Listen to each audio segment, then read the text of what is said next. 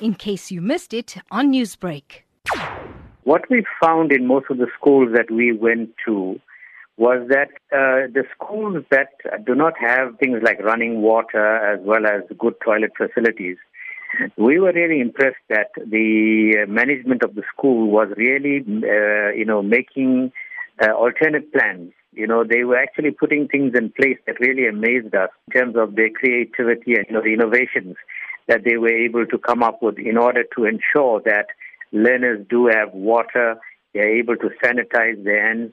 And, um, you know, we found that the department has supplied all the PPEs that the schools, you know, require in terms of sanitizers, soaps, and uh, masks and things like that. A lot of schools, specifically in Chatsworth, south of Durban, having uh, closed already because of uh, teachers contracting COVID 19. Have you assessed any sort of mechanisms to test teachers and even learners regularly at school? Uh, the schools that we went to, there were very good screening processes in place.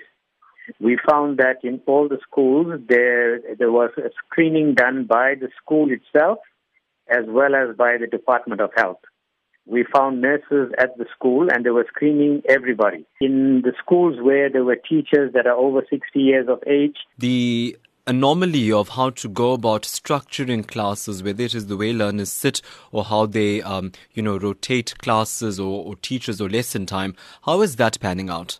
The grade sevens being the only uh, grade uh, being in school, in the primary school level, and grade 12 uh, in the secondary school level, what we found is that the schools were able to utilize additional classrooms and the desks were, were well spaced out, keeping uh, the social uh, distancing regulations in mind.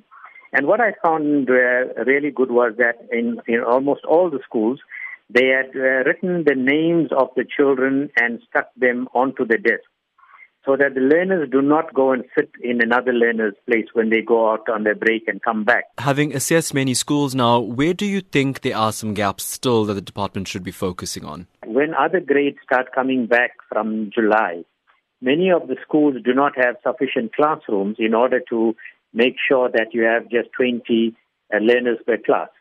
So classroom accommodation will be one challenge. The, the second challenge will be furniture. If you're going to have uh, students spaced out, there's not enough furniture in most of these schools. Uh, the third challenge would be the issue of educators.